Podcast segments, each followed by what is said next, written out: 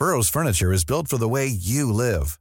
From ensuring easy assembly and disassembly to honoring highly requested new colors for their award-winning seating, they always have their customers in mind. Their modular seating is made out of durable materials to last and grow with you.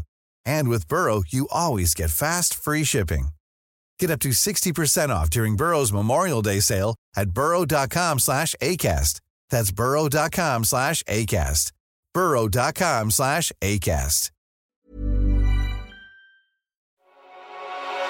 It's The Wonkhe Show. We're talking about the final stage of the free speech bill, a new Brown review, and the AI chat robot making waves online. It's all coming up. That's why the governance issue is so important. you know, who owns this and what else do they own and, and why? Um, I mean, without becoming paranoid about it, I think we should be, um, you know, barking on these sorts of initiatives without having a really clear understanding of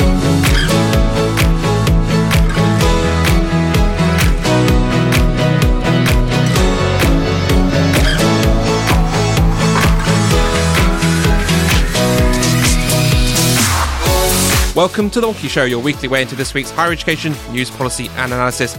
I'm Wonkhe's editor in chief, Mark Leach. And joining me to scratch beneath the surface of higher education this week are three titans of HE policy. In London, it's Nicola Dandridge, Professor of Practice in Higher Education Policy at the University of Bristol. Nicola, your hire of the week, please. Well, I think it was uh, a CARA trustee meeting yesterday, which I went to. I'm a trustee of the Council for At Risk Academics, and what it does is uh, place academics at risk of persecution in their country of origin, mainly now Afghanistan, Ukraine, Yemen, Turkey, and so on, in UK universities. And what came over so strongly yesterday was the, despite all the headwinds that UK universities are facing, they are still being incredibly generous in welcoming uh, these academics into the universities. And it was very reassuring and fantastic to hear about just the extent of their generosity and support. Lovely. And above his garage in Cambridge, it's Jonathan Grant, director at Different Angles. Jonathan, your hire of the week, please. Well, nice to be back, Mark. Um, I guess not dissimilar to Nicola, my highlight of the week was a um, sponsoring committee event to establish a branch of Cambridge Citizens, um, which I attended last night.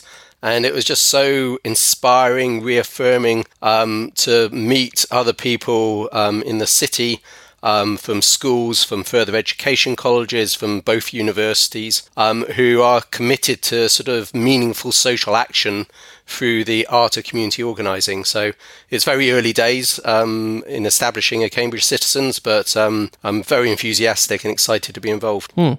And in Manchester, it's Sunday Blake, Wonkhe's associate editor. Sunday, your hire to the week, please. Uh, my highlight of the week was attending the Unite Foundation trustee board, uh, where we got to look at the year in review for the charity um, and see all the great work that's been done to help care experienced and estranged students. Now, we start the week with the Free Speech Bill, its final throws in Parliament. Jonathan, what has happened this week? Well, last night, the um, Higher Education brackets Free Speech Bill, close brackets to give it its full title, um, moved from the report stage to the third reading in the House of Lords. Um, it's probably just worth reflecting a bit on the background to this um, because the um, bill was first um, tabled um, back in May 2021 by a certain Gavin Williamson, um, now Sir Gavin Williamson, not at that time, um, to address um, perceived issues within the sector around um, freedom of speech. And I actually gave evidence at the committee stage in the House of Commons in September 2021. Um, and whilst I'm overly sceptical about the bill, the need for it, and what it's trying to do, I think last night there were two amendments which, as a sector, we should um, welcome um, quite enthusiastically. Um, the first amendment was slightly strange because it, it, it, was kind of a, an add on, but not unimportant. Um, which is the banning of the use of um, NDAs, non disclosure agreements, um, in relation to misconduct or alleged misconduct. Um, and this is a, a this is a, a, debate which has been occurring in the sector for some time. There's been a um, sort of voluntary um, campaign to um, asked universities to pledge about not misusing NDAs in, in this way. Um, and this amendment would actually um, make it unlawful to do so. And you know, basically, I, I, I, would conclude that you know this has been an unsavoury practice um, quite widespread in the sector, and it's probably a good thing um, that we move away um, from that practice. Turning to Amendment 6, tabled by the Noble Lord Lord Collins of Highbury, which seeks to prohibit providers and constituent colleges from entering into non disclosure agreements with staff, members, students, and visiting speakers in relation to complaints of sexual misconduct, abuse or harassment, or other forms of bullying or harassment. I'd like to thank the Noble Lord for tabling this following the debate at committee and in the other place. And as uh, your lordships will have seen, I have put my name uh, to the amendment.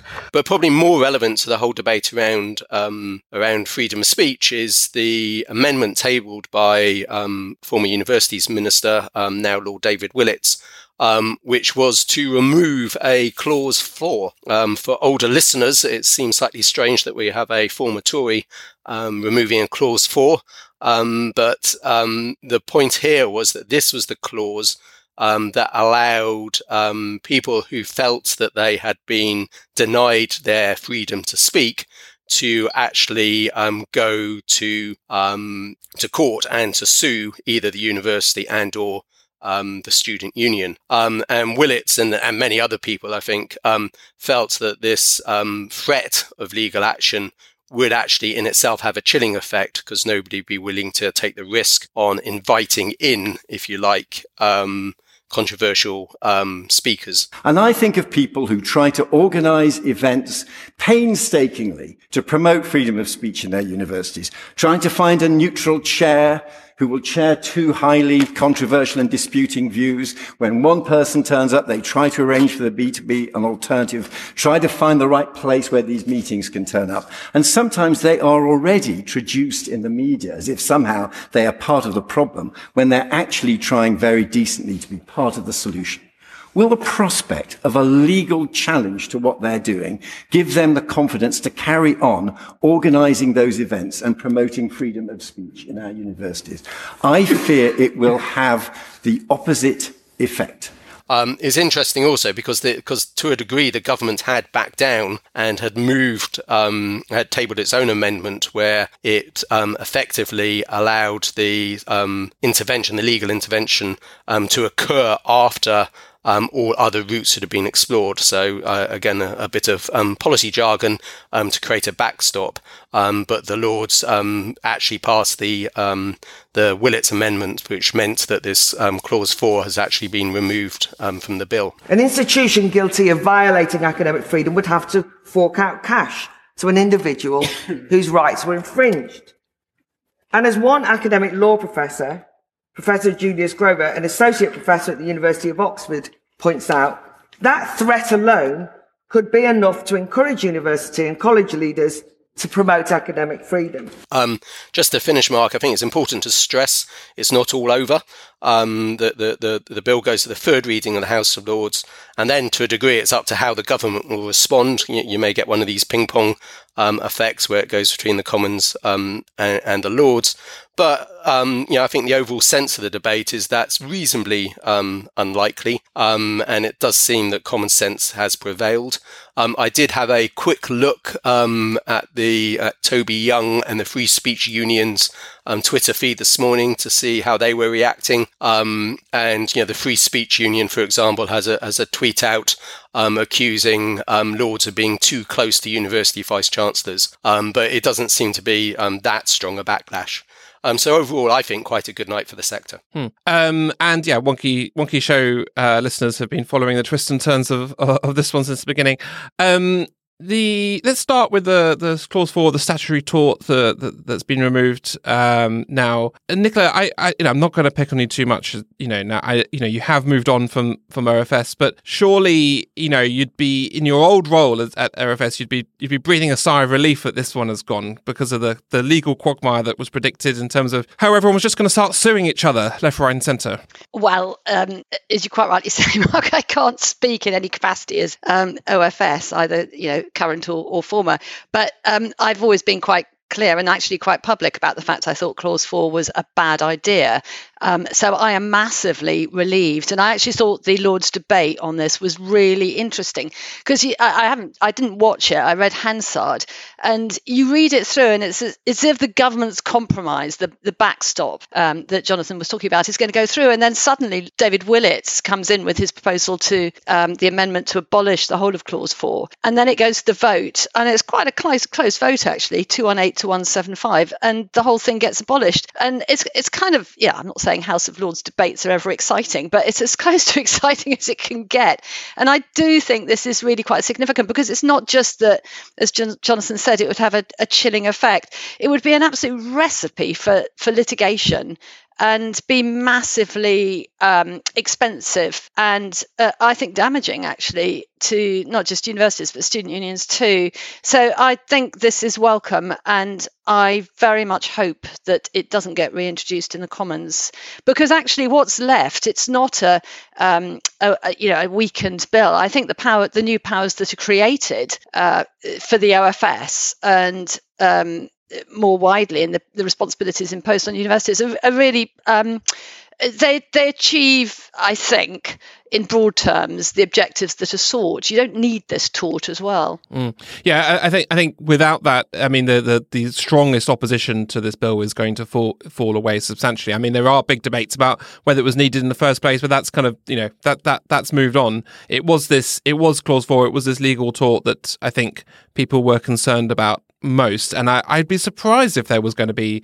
I'd be surprised if there was anyone going to take you know take a, take on a cause of seriously objecting at this point, given yeah the, the the really the really kind of most contradictory, most problematic element has been has been stripped out. Um, let's so moving on to the um, NDA question. That was a surprise because the government accepted a um, Labour amendment on that. And um, what's fascinating about this is the kind of implication that um, th- th- this wouldn't have this wouldn't have happened um, had the sector accepted the voluntary code on this proposed by uh, then Universities Minister uh, Mich- Michelle Donelan. Um, but um, now now banning NDAs in in the in the, in in when in cases of sexual harassment is is looks like it's going to come into legislation. Jonathan, you, you said that was that should be welcomed by the sector. I think most people would agree with that. Um, Sunday, what's your read of this? Um, obviously, I do think it's a good thing. Um, I think we have to be really careful though, because um, obviously, officially banning an NDA is great on paper, but even before this passed, institutions have sort of outwardly said that they don't use NDAs because they haven't used something called a non-disclosure agreement, but they have been found to be using like confidential confidentiality clauses. Um, so it's how it's going to be sort of implemented and regulated is how I'm in, like, I'm interested to see how that pans out. I think also, um, it, it's one thing having something discussed and agreed on in a House of Lords. It's another thing students knowing their rights. So, um, in, in, lots of cases of sexual misconduct, and even um, someone that I was interviewing uh, a couple of weeks ago said, "My university told me I couldn't tell anyone about this so i didn't. And particular that that's my concern is that there is you know technically there's no nda involved there but this is a school leaver age student who has been told by their institution uh, that they're not allowed to tell anyone. So i think this can't just be a sort of quiet amendment. It has to go alongside a culture change in the way that we deal with sexual violence uh, both at an institution and a sector level. Um, and it has to uh, go alongside students knowing their rights around investigations, around complaints, around outcomes, um, as well as having trust in the institution, which I'm not seeing much of. So, um, things like the Office for Students Prevalence Survey, I'm really interested to see where that goes because obviously they're going to be looking at uh, prevalence rates, and we can then compare that to report rates and work out sort of how that indicates the level of trust that students have in their institution. So yeah, it's it's good. It's fundamentally a really good thing, uh, you know, to have this in black and white. But it has to go alongside a culture change as well. Nicola, what, what do you think? Do you, do you think the sector should uh, should should be welcoming this? Um, I mean, Sunday and, and Jonathan said so for I guess for slightly different reasons. But what do you what do you think?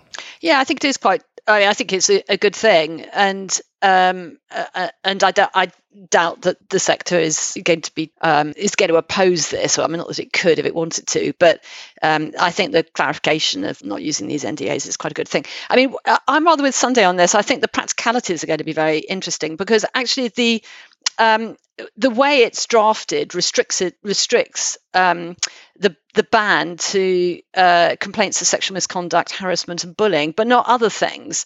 And I don't quite know how that's going to work out, given that normally these sorts of complaints relate, raise all sorts of issues, of which only some will be subject to this NDA ban. Um, so I think uh, I agree with Sunday that the uh, that it's going to need quite a lot of thought as to how it's implemented so that it achieves the objectives it wants. But generally, I think it's it's it's a good thing. I mean, it's you know it's about transparency, and in this area of all areas, that that must be welcome. Mm. And more work for the lawyers, probably, uh, almost certainly. Um, Mark, could I just come in there? So, so I absolutely agree um, with, with, Sunday's comments in terms of implementation. Um, but I was just I, this morning I was doing a quick sort of Google round to see whether other sectors, non-HE sectors, um, have similar sort of statutory bans of NDAs in place. And um, as far as I can work out, that's not the case, including the civil service, um, although there has been debate about that um, in the past. So I do think um, it's worth just reflecting that the um, the HE sector may actually be leading on this um, and will be a bit of a guinea pig for how it plays out in terms of implementation as well. Yes, that's a really good point. It'd be absolutely fascinating to see how this this this, this shakes out. Right, and you can read more about the free speech bill as you as ever in the show notes and on wonkhe.com. Um, right, let's see who's been blogging for us this week. The pandemic had a lasting impact on students' well-being during lockdown, students were suffering different levels of trauma and were supported by caring teaching staff who engaged with them via digital technologies. Caring teachers recognised student trauma and worked hard to create stimulating and engaging environments for them, using digital tools to encourage active collaboration and dialogue. When lockdown ended, students studying on campus asked for a return to classroom study. We are urging universities to identify and maintain the benefits to students accrued through learning online, while also retaining benefits of face to face teaching. This can be achieved through a pedagogy of care. Well designed blended learning can sustain a caring approach to teaching in ways that can support students through challenging times. Now, Gordon Brown is back with a review of the UK Constitution for the Labour Party with quite a lot of interesting little things for higher education, um, as well as uh, the broader shape of what the Labour Party wants to do. Um, if it wins the next election. Nicola, can you talk us through it? Yes, well, this is a, a great uh, political blast from uh, Gordon Brown's Commission on Devolution and Constitutional Reform. Uh, and uh, as the name suggests, it's mainly focused on proposals for devolution and constitutional issues, um, deals with lots of issues, quite broadly um, presented, so n- not a lot of detail yet. Um, and it uh, proposes setting up a new constitutional statute, proposals on cleaning up Westminster. Um, the issue that's um, uh, cleaning up Westminster, I mean, uh, dealing with how MPs behave. So, for example, majority of second jobs will be outlawed, things like that. Um, and the proposal, which has caught the headline most of all, is reform of the House of Lords, which would be substantially reformed and slimmed down to become a democratically elected assembly of the nations and regions with oversight of the new uh, constitutional arrangements, but also, I mean, it's very clear that it's going to carry on uh, with its role of um, scrutiny of, of proposed legislation um, from the House of Commons, which is interesting in the context of the um, uh, free speech uh, discussion we've just had. You know, they will carry on playing that kind of really important role. Um, of relevance to higher education in particular are the proposals to devolve powers to cities and regions, particularly in relation to developing their own economic and social plans. And it's very explicit that universities are going to be partners in uh, the, the, development of those plans and also skills development. There's a rather odd um, a few comments saying that universities are not involved in um, discussions about regional skills developments. And I thought that was slightly curious because I'm not sure that's strictly true. But anyway, whatever their role is being promoted um, in in this agenda, and I, that is um, you know very welcome. On skills, very much focused on FE um, proposals for um, streamlined funding arrangements and planning, uh, reference to the need to develop more technical skills and STEM graduate skills, um, and that comes in the context of a place-based R&D and innovation clusters focus, and and it's support for the Strength in Places funding from UKRI and so on, um, and then finally, uh, reappraisal of relations with Scotland, Wales, and Northern Ireland. Emphasis on just really embedding the perspectives of the 12 nations into Westminster decision making.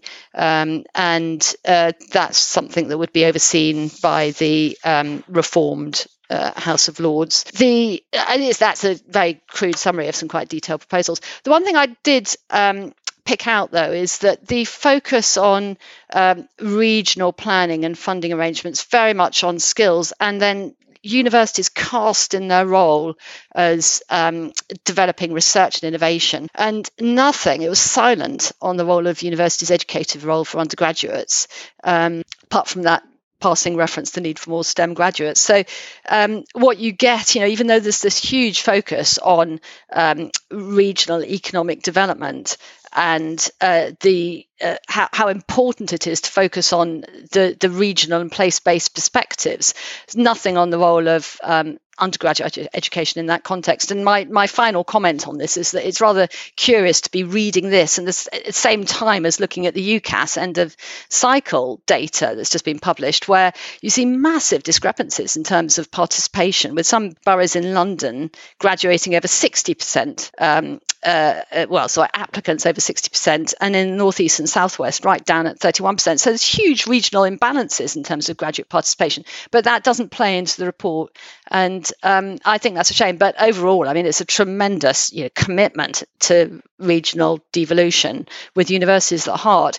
It's now um, open for consultation, and we'll have to see how much of this actually makes it through into the Labour Party's manifesto. Hmm, hmm, fascinating stuff, um, Jonathan. It occurs to me that the, the place-based, um, innovation-led R and D stuff uh, presents quite a quite a bunch of interesting opportunities for universities, even though universities aren't kind of explicitly put as the the drivers of that in in in, in the work. Clearly, there's there's a lot of lot of things to backfill this, but opportunities nonetheless, right? Yeah, no, I agree, and and, and also I think um, we should realise that universities are doing this to a degree as well.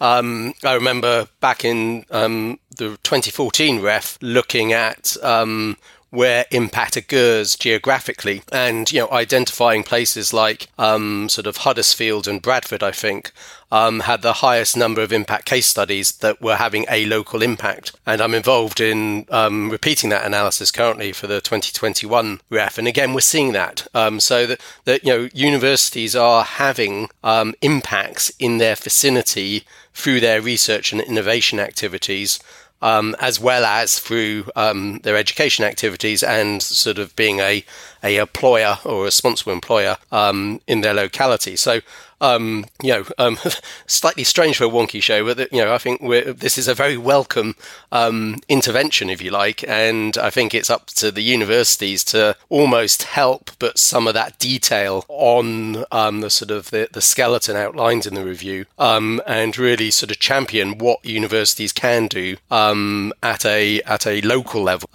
in supporting communities through all three of their missions um, be that sort of um, engagement research or or education. The other the other thing I just um, reflect on, because I think the data Nicola just shared there on um, sort of university participation rates by regions really interesting. And one of the things that we we're looking at at the moment in the Ref 21 data is the sort of um, flow of impact, and we are finding a degree of leveling up. So you do find, if you like, institutions in the southeast, the Golden Triangle, um, describing research that has a had an impact outside of the Golden Triangle. Um, so again, when we think about some of these things, there is a sort of quite a nuance, if you like, to some of the way that the universities operate, both locally, nationally, and obviously internationally. Mm. Yeah, fascinating. Uh, and it is, you know, this is this is, I guess, is as we head towards the general election cycle, we're getting more and more, aren't we? A sort of sense, a mood, even some detail of what Labour's thinking and plans and ideas are. And and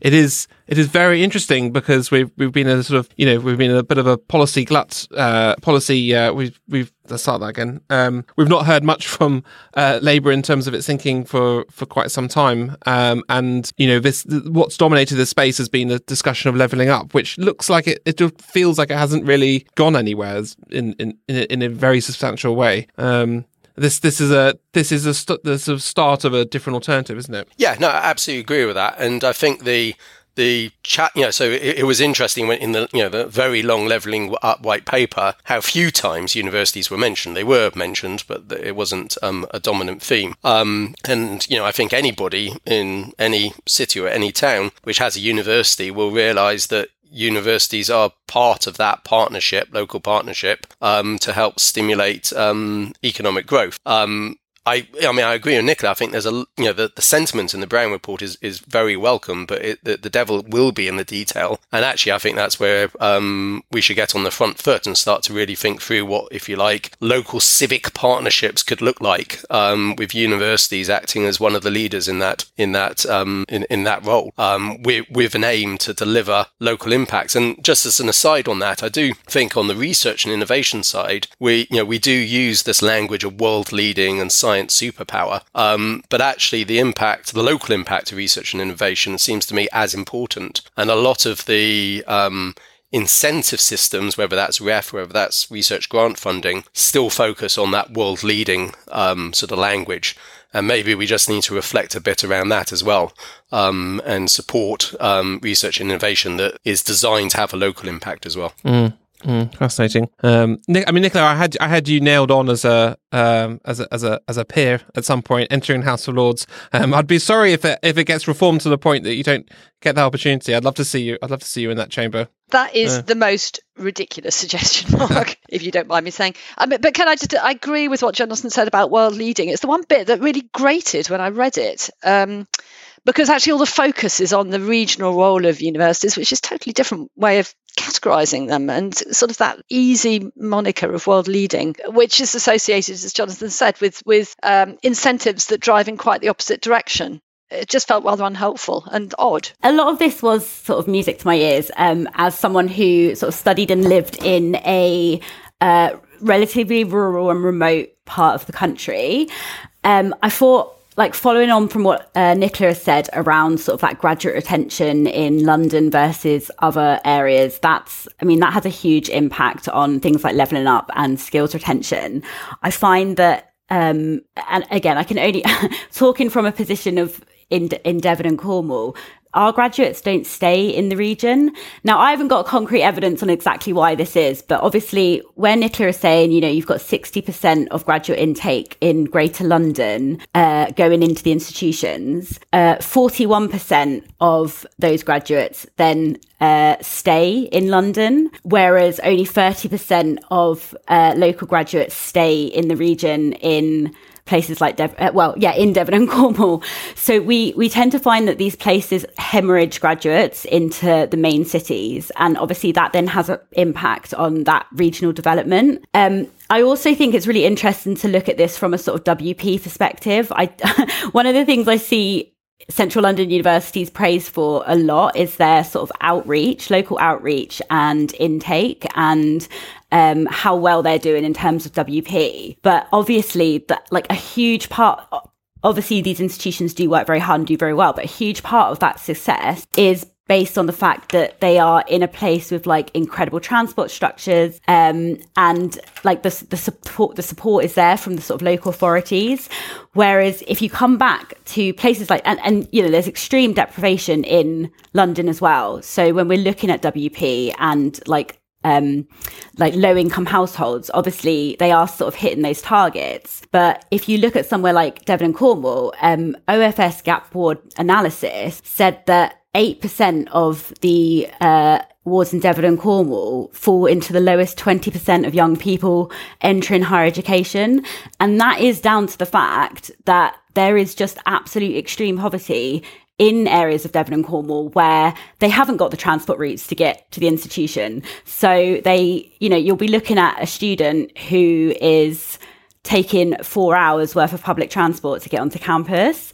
So if universities are going to be sort of centralized in this discussion around like the you know the power and the discussion and the conversation is going to be being put into the local into the local authorities and the local regions and universities are going to be able to be part of that conversation. I think all those sort of nuances around graduate skills, local intake, I think that those are going to become really clear and contribute to, well, potentially contribute to better leveling up, better leveling up. And now it's time for the hidden history of higher education with sector historian Mike Ratcliffe. So Tony Crosland uh, decides that there aren't going to be any more universities, but he decides that the expansion that uh, he needs in higher education is going to come through a new type of institution. So Crosland makes his famous Woolwich speech. He talks about how we should have a public sector of higher education um, and. Div- starts to set about the process of thinking about how that might be. And that leads to a white paper on polytechnics. The idea that we should start to have a different type of institution owned by the local authorities, responsive to local needs. Um, and Crosland says that we should have uh, these universities shouldn't be caught up on um, the uh, snobbish um, sense that they all had to be universities. He wants to stop them from, from going on and becoming universities. He wants to stay where they are. And that's underpinned by a, a theory that uh, one of his advisors, Tyrrell Burgess, has of academic drift. That what happens is that uh, a local college gets above its station effectively and develops more and more uh, um, higher education, and becomes a university, and then ignores its locale afterwards. So he wants to fix the polytechnics in their place. So there's a uh, another one of those great exercises where local authorities get to bid to have uh, their institutions turn the them. The idea in this case is not a completely new institution, uh, but to see whether or not your technical college has got enough uh, critical mass of full-time students that it might become a polytechnic.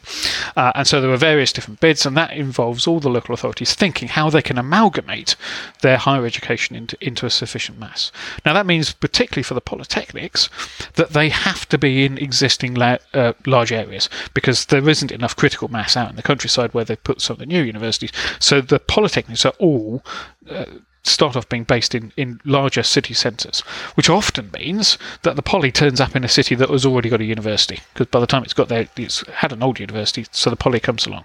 So in terms of spatial policy, it's useless because well the polys just end up in the same cities as the universities. But um, they they get going and they pull those things together. Now, some places don't get to have their poly. So Hull um, really looked like it was going to be a leading contender to have uh, its Polytechnic, but it didn't come off. there was you know, arguments, uh, and in the end, the, the, uh, the, the, they didn't get a, a, Polytechnic in Hull. And other people were kept waiting. Um, there were discussions about which bits would get merged together. But the idea was to create uh, this public sector. Now, the other clever thing they managed to do is they used the kind of scheme that they'd done with the Colleges of Advanced Technology and have a body to approve their awards. And this is the CNAA, the Council for National Academic Awards.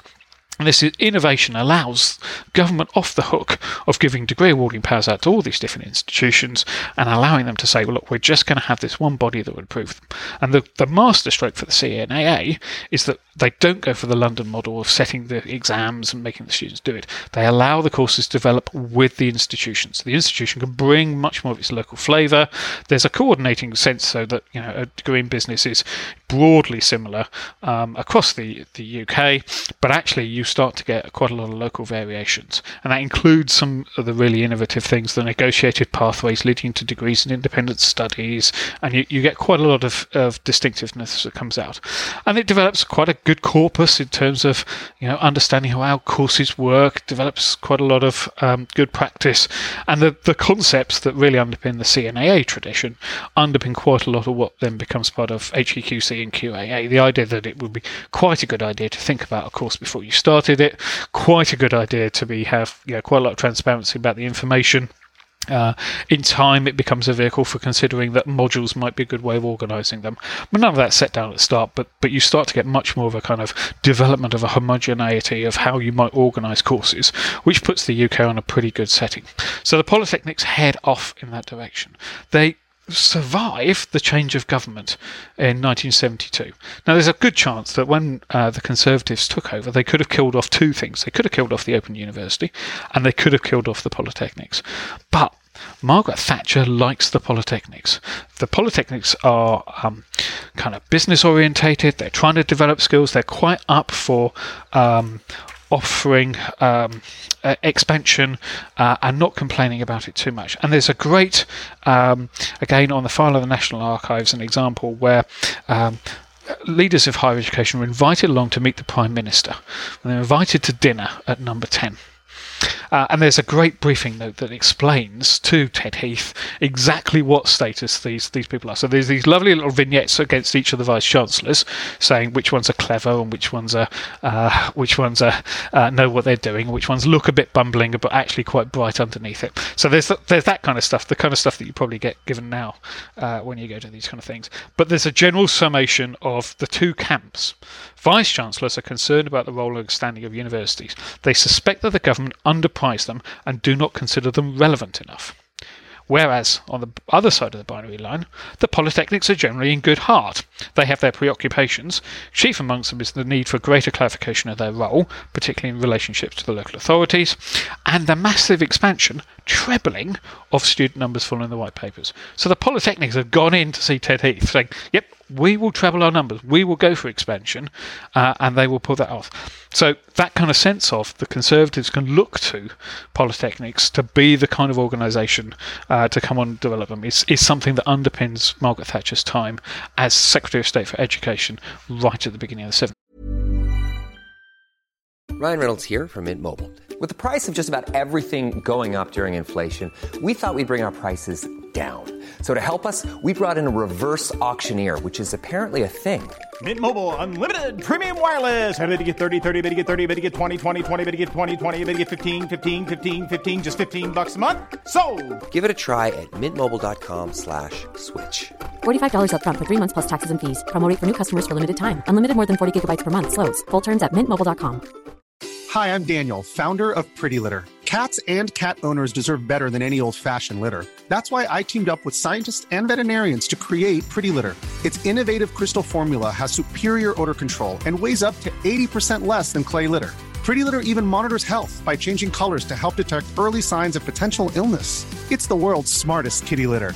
Go to prettylitter.com and use code ACAST for 20% off your first order and a free cat toy. Terms and conditions apply. See site for details.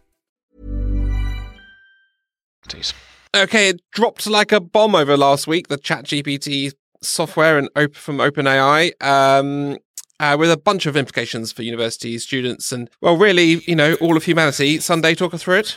Ah, yes. Okay. This is uh, an AI uh, chat box, um, and there has been concern around how this will be used in universities, um, particularly among uh, students, and the impact that it's going to have on the traditional learning experience. So, uh, some people are arguing that the advanced uh, language processing abilities of uh, Chat GPT uh, can enhance an educational process by personalizing uh, feedbacks and suggestions to students on their writing via AI. Um, however, others are worried that a reliance on technology could lead to a decline in critical thinking, thinking skills and a lack of creativity in uh, problem solving. This week also saw the results of JISC's teaching staff uh, digital experience insight survey, um, and the highlights were that less than a third of staff actually agree that online teaching allows them to teach in their preferred method, um,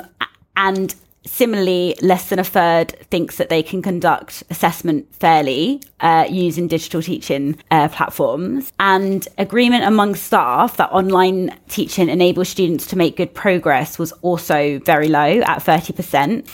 Um, of the respondents, and there were around three and a half thousand from 30 different organizations, they did agree that online teaching was convenient for them, um, with around 90% uh, of surveyed uh, participants conducting at least some of their teaching from home.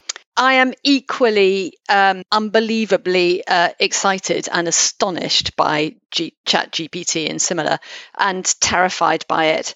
And um, it, it, I mean, terrified because it, it's so incredibly powerful, and also worth bearing in mind. It's a it's a Elon Musk um, initiative originally.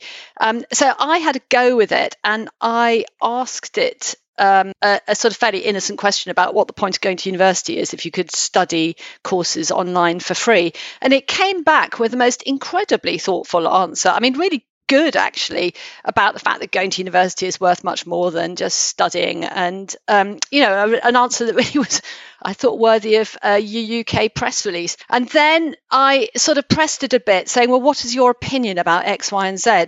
And it just wouldn't budge on that. It said, I am not programmed to give opinions. And I tried to have a debate with it, saying, But are you saying that the, the very sophisticated information that you're putting out is not hasn't got values embedded in it?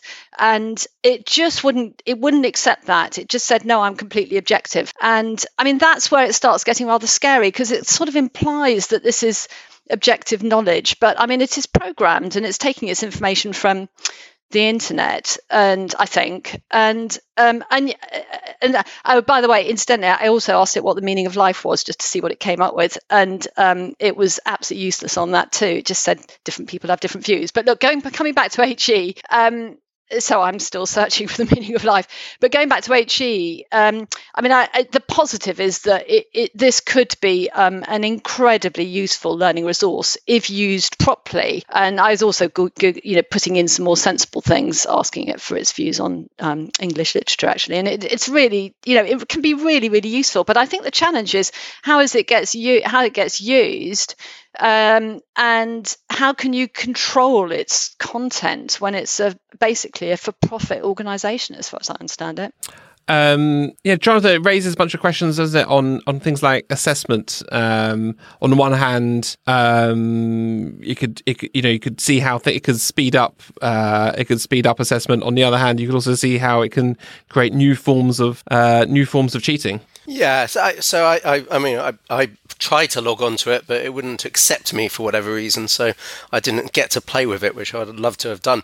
Um, but yeah, so I, I think with all of these technologies, um, there's always upsides and downsides, and I, I guess the the challenge is to um, you know sort of um, mitigate the downsides and manage the upsides. Um, but from what I read about it and from what Nicola's just said, it, it is an extraordinary bit of technology um, and one that we um, should embrace um, because, frankly, it's not going to go away. So the question is, does that? How does it change practice in the future potentially? Um, and uh, as Nicola just highlighted, what are the ethical dimensions? I.e., this is potentially a for-profit um, tool, but I assume others would come on the market um, in the future in terms of assessment, I, I, well, I just, so in fairness, yep. I think that they have put the they have put it out for free uh, to to get feedback and to yeah. help it develop. And it's yeah, but um, yeah, but they put it out for free to get feedback because they their feedback strengthens their algorithms that then they can market in the future. Um, you know, which, which is quite classic um, model um, for AI stuff as as far as I can can tell.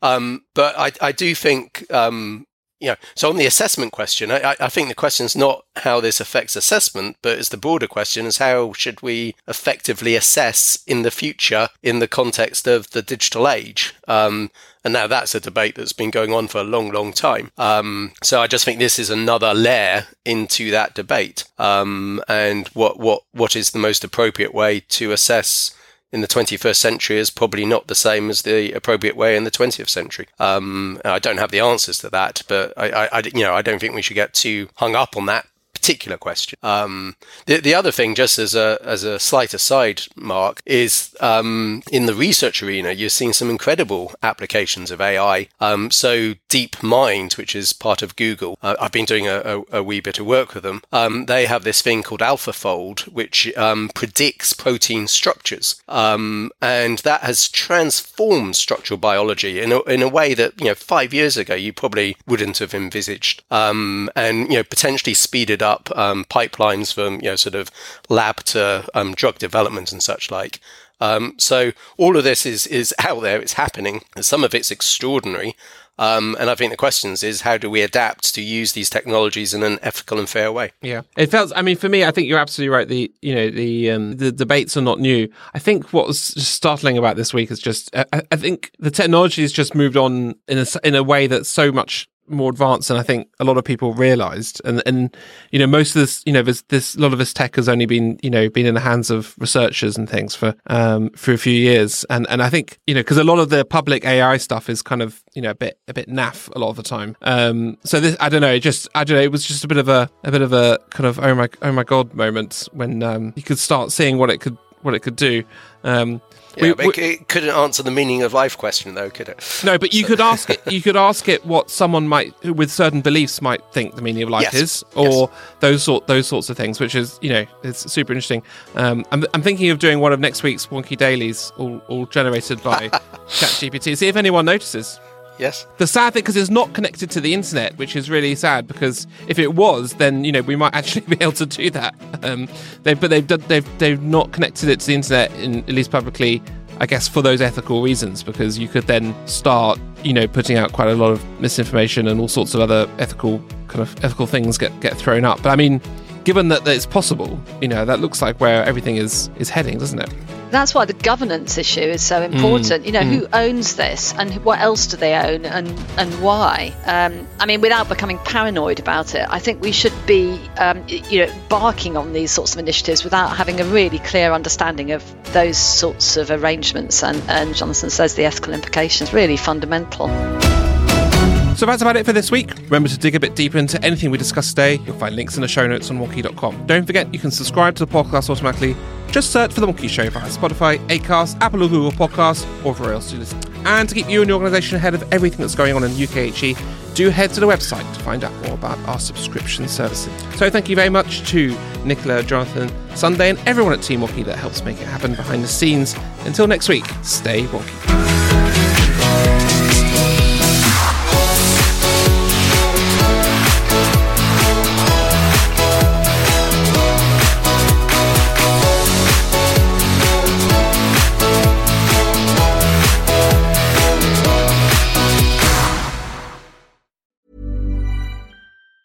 Hi, I'm Daniel, founder of Pretty Litter. Did you know cats tend to hide symptoms of sickness and pain? I learned this the hard way after losing my cat, Gingy. So I created Pretty Litter, a health monitoring litter that helps detect early signs of illness by changing colors, saving you money and potentially your cat's life. Pretty Litter is veterinarian developed, and it's the easiest way to keep tabs on your fur baby's health right at home. Go to prettylitter.com and use code ACAST for 20% off your first order and a free cat toy. Terms and conditions apply. See site for details.